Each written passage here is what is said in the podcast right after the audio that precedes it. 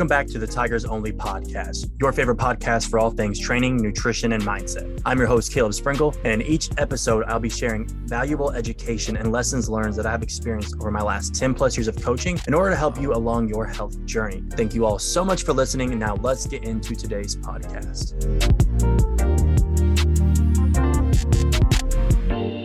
Welcome back to the Tigers Only podcast. Today, we're going to kind of dive into the difference between cardiovascular and resistance training or weight training. It's uh, obviously known by a bunch of different names based on like who you talk to, anyways. So, the reason we bring this up is because typically, if you're very new to this, or even if you've been doing this for a while, you have a preference, whether that be resistance training or maybe you like doing more cardiovascular work, you like going on runs, doing endurance, things. They both have great benefits, but today we want to take a little bit deep dive into benefits of both so that you're more educated and so that if you want to implement things to hit certain goals, how each of them can help you get there. So today I have Coach Nick on with us. So Nick is more experienced, in my opinion, he won't say it, but more experienced in biomechanics and all things kinesiology. So I'm gonna let Nick run this show today and I'm gonna chime in with him quite a bit. So for the basic user, or let's just say beginner, how would you kind of explain the differences between cardiovascular and resistance training? Because with all these like group classes now, it gets pretty confusing, honestly. Yeah, I think that the biggest factor that, as usual, comes down to is really what are your goals. But when we're going to talk about it from that general standpoint of, let's say, a group exercise class, most of these group exercise classes are combining a lot of aspects of both. And let's say you don't even have a HIIT class, for example. Let's say you have like a butts and guts class. That's, you know, a classic one or something along those that, lines where every girl took those in college. Was that oh, what, same thing about you? It was great. Yeah. but uh, it's one of those things where you're not typically focusing strictly on one or the other because a lot of these classes are for more of the general population where people are just looking to get active, get moving. And so I think when you bring it into like a group exercise setting, it's a lot of kind of meeting in the middle because you're going to have your weights, but they're not going to be super heavy. You're probably doing a lot of, you know, higher intensity, higher rep movements with 12 or 15 pound dumbbells or your weighted bar. So I think when we break it down into actually specifics of, you know, I want to get good at resistance training okay, cool. We're going to stimulate your musculoskeletal system. That's going to be what's going to encourage your body to adapt to lifting heavier weights, lifting those weights faster, more efficiently. But that's going to be significantly different than it is when you target your cardiovascular system. So, yeah. you know, musculoskeletal, we're talking, you know, joints, tendons, muscles, contractions, how your body's moving when we're talking cardiovascular, you know, your heart, your lungs, your respiratory system, everything that's going to be getting, you know, oxygenated blood, the whole nine yards that your body needs in order to kind of, you know, let's say quote unquote survive. Yeah. But at the same time, you can't just separate those completely. You know, yeah. your cardiovascular system is going to be working because you're breathing while you're weight training. You know, you're using your musculoskeletal system while you're walking, while you're yeah. running. And so I want to make sure that people are aware like you're not just using one or the other in any of these situations. They're always going to be kind of targeted together but one's going to take over more so than the other, you know? Yeah, no, for sure. We got to back up. I forgot that that class was called Butts and Guts. I feel like if I put out a program called Butts and Guts, I would get crucified nowadays. Is that still going on? Like, is that still a college class that or group class they offer? Yeah. Shit. I taught it at my uh, corporate exercise or corporate fitness. Like that was one of the classes we offered, and they always made me teach it. All we're doing is programming glutes and abdominals. Yeah, it was not my favorite, but yeah, I completely agree. Like the perfect way I kind of explain this so it's more like you can visualize it like the olympics are going on or at least they were last week i don't know the time frame and how long they go. But if you think about endurance runner in the olympics they look okay. They look kind of stringy. They look kind of i don't use like using the word frail but in a sense they do. They look very like lean maybe but some you see and you're just like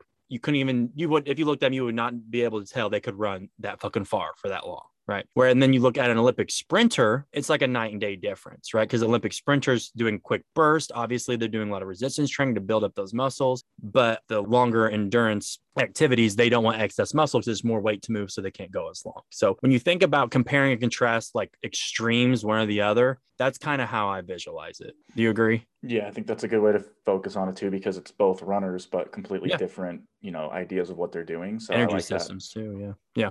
So, first talking point, what do you want to bring up, Nick? I guess let's just address kind of the the goals behind each of them, and you know what happens physiologically when that when you do target that specifically. So uh, let's go ahead and start with just you know resistance training in general, because you know like we mentioned, that's going to target that musculoskeletal system. So how your body's moving, the efficiency with which your body's moving, you know the power that you can produce. So typically when we talk about resistance training most people are focused on strength and hypertrophy you know creating more power being stronger but also you know building that lean tissue and you know a lot of people do it for the aesthetics which there's nothing wrong with that. Yeah. But again it's important to understand why you're doing it and kind of how it's working. So you know hypertrophy wise that's going to be that muscular growth. Strength wise obviously you're getting stronger. So i think you need to you know realize like you can be doing 20 or 25 rep sets of free weight exercises I still wouldn't count that as cardio. You know, that's no. still going to be, uh, it depends on like if you're deadlifting. Muscular endurance. Yeah. It's an endurance based rep scheme, but that's, I, I, still wouldn't count that as cardiovascular training, if I that agree. makes sense. Yeah. So I think that it's important to distinguish between, you know, I did set a 30, like that was endurance based training, but that was endurance based resistance training. Yeah. You know, you're not running for 50 minutes. That's going to be endurance based cardiovascular training. And so, you know, we think of strength and hypertrophy. I think that's something that a lot of, and we'll talk about this in a little bit as well, but like overlook in the grand scheme of being healthy. Yeah. You know, I think that people don't focus on muscular health enough. No. And it makes sense. You hear about heart disease, you hear about, you know, lung cancer, all that stuff. That's going to be your cardiovascular system but you know a lot of your other life choices are going to fall into you know kind of how that plays out. And you could be a you know a cardio warrior and still not be the healthiest person in the world. Yeah because there's different mechanisms that happen obviously. But another prime example that i want to bring up real quick when you said that is i uh, had a conversation. We ended up working together and uh, you'll understand why in a second. But i spoke with this lady who did the hcg diet off and on for two years. I think she said she lost 75 pounds. I was like okay that's awesome great. But hcg for people that don't know is for six weeks you take hc injections that contain hcg which is hormone you make within your body, but they do it at higher amounts. So you have a benefit from it. And in those time frames when you're having that, they're eating 500 calories a day, not a meal a day. And they do that for six weeks and then they cycle off and they come back every six weeks, just like that. Right. So she lost all this weight, but all she was doing was going on walks, going on jogs, because at that low calorie consumption, there's no way she could even support resistance training or anything higher endurance. Anyway, she lost all this weight and then now she ends up having some hip displacement, lower back issues because a lot of the weight she lost was muscle and then that contractile tissue from her glutes is no longer there. So she had hip displacement and tilt, which causes a lot of back strain. So there are a lot of benefits to each of them too, but it just goes to show if you go one extreme to the other, and I know in comparison, the other one had a very low calorie diet. But again, I'm just being extreme just to make a point. But it can have that effect. If you just focus on weight loss and do all this cardio and you don't take care of your body or consider what muscles actually do for your optimal level of health, can have adverse effects like that. Yeah, no, 100%. Obviously, you know, you have to take diet into account as well. But, you know, let's just say generally, now that we're on this topic, let's kind of break down, you know, pros and cons of both, starting yep. kind of with that resistance training model.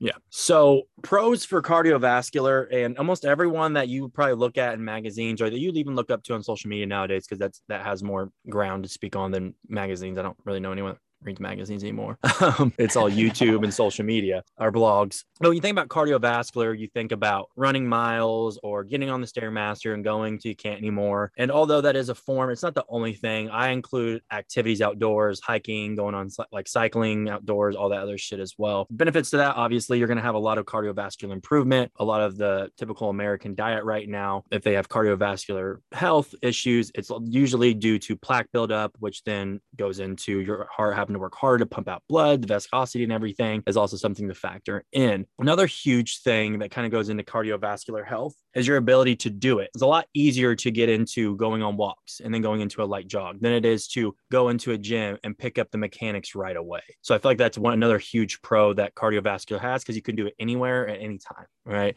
But from a physiological standpoint, it's also going to help with fat oxidation in that immediate time. Depending on kind of where your heart rate is, I'm going to speak on low impact only because I don't want to get too gray here. If you're doing low impact, like a light jog, a light walk, and your heart rate's staying, depending on your age, I'm just going to say anywhere from 120 to 130, you're in that fat burning zone. So basically, when you're talking about energy systems, this energy system isn't a high enough intensity in which it's pulling from your glycolytic system. So glucose from carbohydrates being broken down or whatever, it's staying in that fat oxidative system. So that's why when you see a lot of bodybuilders or whatever doing cardio, they're not doing HIIT, they're not doing sprints. Usually they're doing uphill walks on fucking treadmill for 30, 45 minutes, right? So another great benefit to it is in that exact moment, if your heart rate is not too elevated, you are oxidizing fat. Right. So yeah. Those are the three quick things I always think when I think cardio and the maybe the benefits it would have over resistance training if someone was trying to argue that fact. Yeah. And I think you brought up the three I was going to focus on. The one thing I did want to touch on is a lot of people forget that your heart is actually a muscle. Yeah.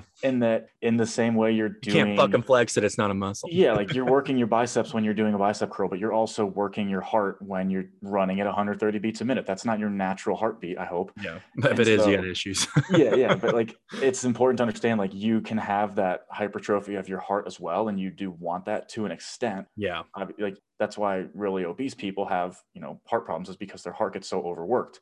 That's Cardiovascular part of the importance. Yeah, that's the importance of sleep. You know, you need to let your heart rate get back down to the point where it's at, you know, 40, 50 beats a minute for eight hours a night. So I think a lot of people like forget your heart is literally the only organ that's really working 24 hours a day, seven days a week for your entire life. And Yeah. allowing that to have that positive adaptation, same way you have that positive adaptation in your biceps, is important as well. Yeah, I completely agree. A lot of people don't understand, like with your heart, you want your resting heart rate to be as low as humanly possible. Because when you think about something working 24 7 every day of your life, when you're thinking about longevity, you don't want it working. If you're sitting there, you don't want it to be at 90 fucking 95 beats per minute. That's ridiculous. That's your heart having to work super hard just to keep you alive. So longevity wise, it's probably not going to last as long as someone maybe has like a high 60 to low 70 resting heart rate. And the one of the only ways to improve that, genetics could be a good argument to factor in, but also the work that you put into strengthen those valves and strengthen the heart muscles and that pumping velocity is going to help lower your resting heart rate. So for longevity reasons, it's like a non-negotiable. Yeah, no, I agree. So there's some of the benefits. Let's talk a couple maybe downfalls of more endurance based training. The first one that comes to mind for me when it comes to just generalized health and weight loss is kind of the effect of possible muscle wasting because you're not mm-hmm. focusing as much on resistance training in that case. Yep. Like you mentioned, those sprinters have a lot more muscle because they're doing a lot more, you know, high intensity, quicker burst energy output as Mhm. opposed to those endurance racers. Like, Yep. yeah, they can run for 30 miles, but they don't have a lot of muscle going on. Yeah. And so I think that when you look at it from that perspective, if your goal is, you know, aesthetics and metabolic, you know, adaptation and an upward trend, you do need to take into account the fact that endurance-based training is probably not going to be your best bet to focus on. Yeah, 100%. Another thing is that people think if you go on jogs or runs, it's low impact. And yeah, if you're running on a beach, it is, but on a road or concrete or pavement, it's not. That's why you hear a lot of runners having ankle and knee issues after running for a long period of time. So your joints don't have this unlimited amount of fucking collagen in them, right? If like when scar tissue builds up in joints, like good luck. It's very hard to get it out without going under the fucking scalp, doing Yeah, surgery, that- that basically. elasticity doesn't last forever. Yeah. So the more you wear and tear it, if you go extreme, which everyone live your best life, do what makes you happy. But if you're just going balls to the walls and you're not really factoring in anything else, you could be building up quite a bit of scar tissue, which is a non, you can't reverse that. You can take shark cartilage and like people take all these different joint supplements and fish oil. And yeah, it's probably helping, but once it's there, it's there, man. Yeah, definitely. I think, you know, those are the points I wanted to bring up. So let's transition a little bit into more of the benefits of, you know, stimulating that musculoskeletal system through some Mhm. resistance based training as well. One of the first things I want to talk about because people never really speak on this, they think muscle is just to be super strong, look a certain way. But just since I just talked about joints, building muscle around a joint supports that joint, right? So when you're resistance training, like you don't have to be vain and think I'm just doing this to look good. Although we all, no matter what anyone says, everyone wants to look better. It just makes you feel better about yourself. The first pro I could think is you're supporting your joint health. You're building up tissue and ligament strength around it. So it's going to reduce the risk of injury just in day to day life. When people get injured, it's crazy. They're doing like shit that they would do every single day repetitively. And then all of a sudden, they just get injured doing it. So that's the first point I wanted to bring up for sure was just the joint support and joint health of doing it correctly. Obviously, if you're being a jackass, that's going to help the other side of the argument. Yeah, I'm gonna pivot off that one a little bit and say bone health. I think that's another Yeah. one that a lot of people really forget about, and especially you know, given the fact that most of us or both of us mainly work with women, Mhm. especially even if you're pre or post menopause, like your bone mineral density is fully dependent upon whether or not you're putting stress on your system that requires those bones to stay strong. Yep. And that's again one that a lot of people forget about. You know, amino acid uptake and protein synthesis also affects your bone mineral density. And so if you're not eating enough protein in the first place and you're not strength training at all, your bone mineral density, whether you know it or not, is probably in a downward trend, which is something that we know contributes a lot to falling in elderly people, Yeah. arthritis, and a bunch of those other issues that, you know, maybe get tossed under the rug a little bit because they're not sexy to talk about and they don't make a lot of money versus something like, you know, liposuction or fat burner pills or whatever. But Yeah. that's one that I think a lot of people overlook when you bring it up. They're like, I did not know that your bones kind of acted the same way as your muscles. And if you Yeah. don't stimulate them, they deteriorate the same way Yeah. that your muscles go away when you stop working out. Yeah, like everyone understands that when you break a muscle down, you build it back stronger if you're obviously taking care of your body recovering. Yeah, it's the same exact thing with your bones. You're not breaking them down per se, but you put more stress and tension on them. The only way they can adapt, if you're a healthy individual, obviously, the only way they can adapt is by getting more dense and more strong, which will again help the factor of not getting injured down the road. And as we age, that's like one of the main things that tends to deteriorate pretty quickly. So you want to make sure you're doing everything you can to at least preserve what you have. Yeah.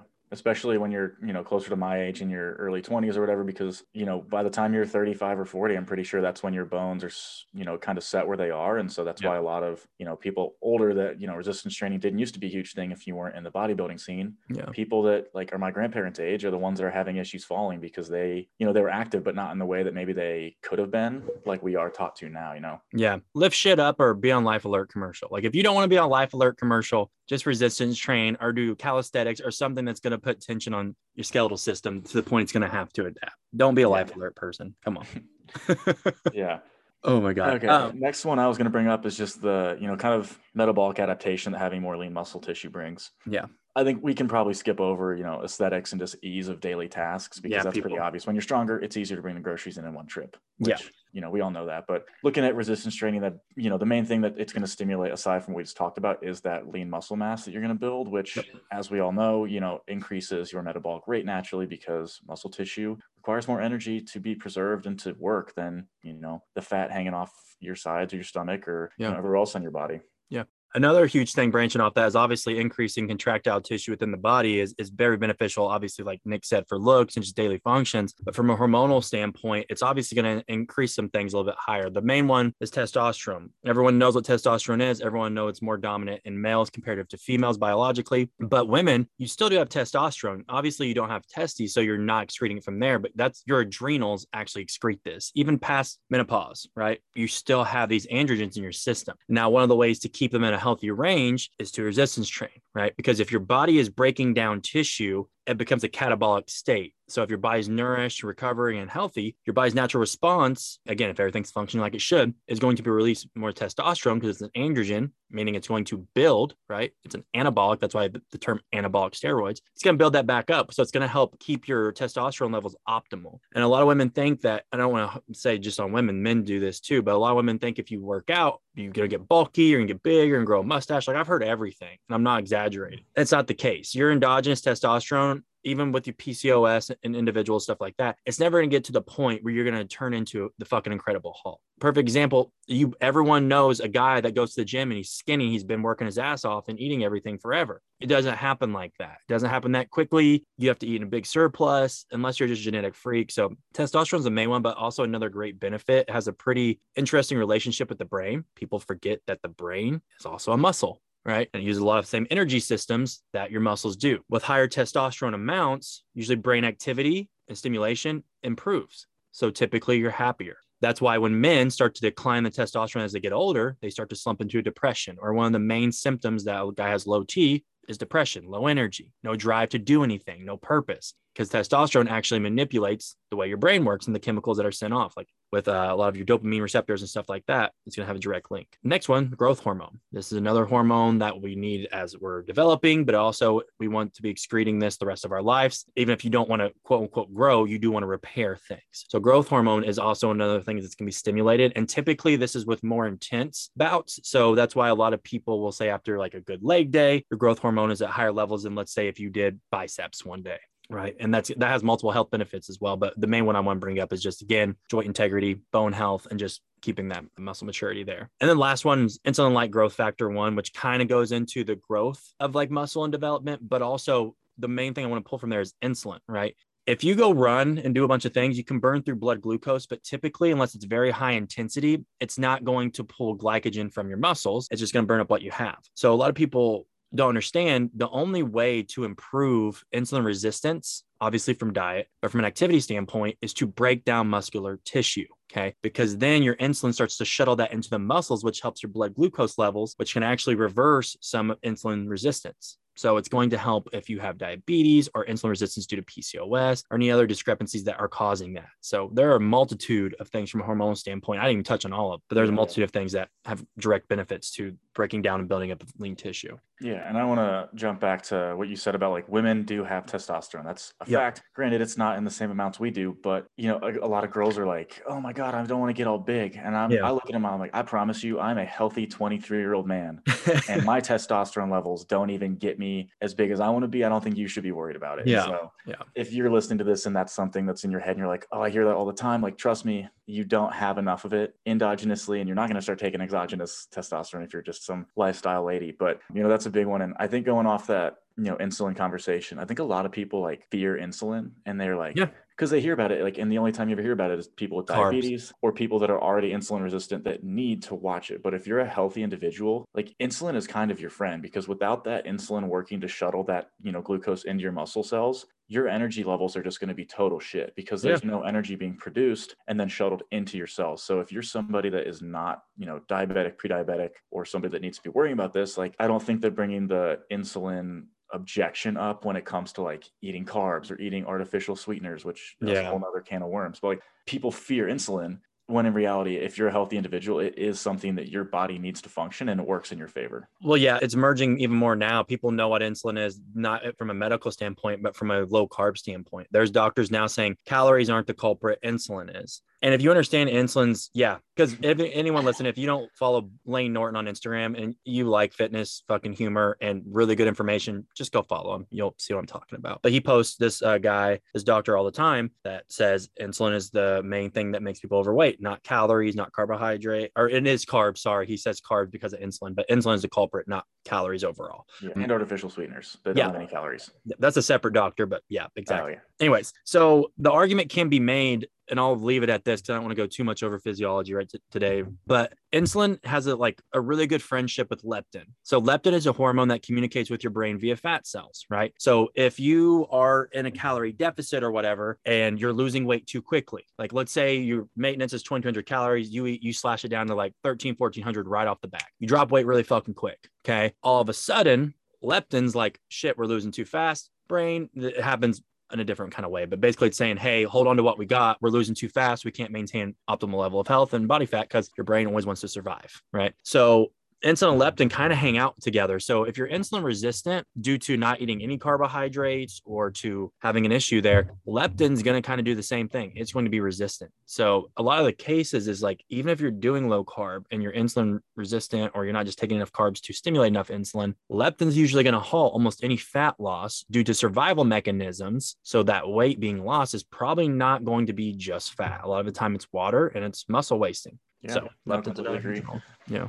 So we've talked about the benefits of everything. What would be like in your perfect world? Like, let's say you brought uh, someone on, like, what would be the perfect world setup if someone was going to try to get into this and they wanted to make sure they're doing cardiovascular for all those great health benefits and they wanted to do resistance training for all those great health benefits? What would be like the perfect layout of a week for you? let's say somebody's got five days a week where you know they're ready to you know commit an hour and a half a day to the gym for five days a week Yeah. I would definitely start with probably three or four days of purposeful resistance training with Mhm. you know let's say abs after two days a week or something and then you know 15 25 minutes of a purposeful cardio activity you know the other two days Yeah. and then let's say the fifth day of the week if you're somebody that enjoys it you know you go for a run or you go for a bike ride or you swim or something like that something just to get you active but that's going to also be challenging to your system because Yeah. let's face it walking's a great activity that everybody can do but for most people you know a three mile walk's not very taxing on the system and it's not Yeah. going to get your heart rate up it's not going to cause your respiratory rate to rise. But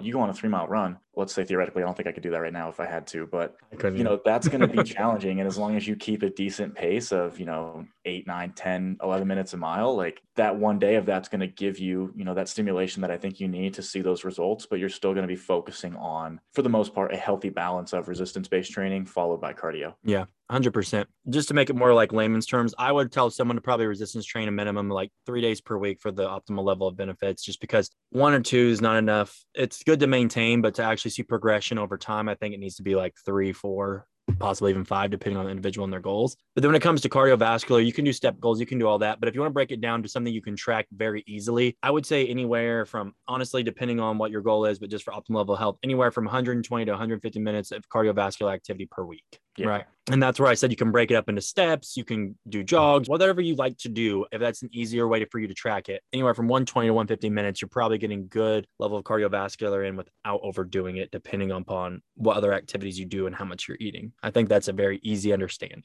Yeah. Or just do sets of like 10 to 12 on deadlifts and squats, and that's yeah. all the cardio you need. And then let, watch your back go to shit. And then you can't walk the next day. No big deal. Yeah. But yeah, basically in conclusion there is no more superior. Obviously it just comes with what goals you have. Resistance training is a great thing for a multitude of reasons to look better to strengthen up joints to improve hormone uh, hormone panels but cardiovascular endurance training also has amazing benefits for longevity your heart function which is something you cannot negotiate. If you don't have a great functioning heart you're not going to have a great functioning life. So that's the main takeaways. If you guys have any questions about this we'll put our instagrams in the show notes. Like always we appreciate you guys so much for tuning in and we'll catch you on the next one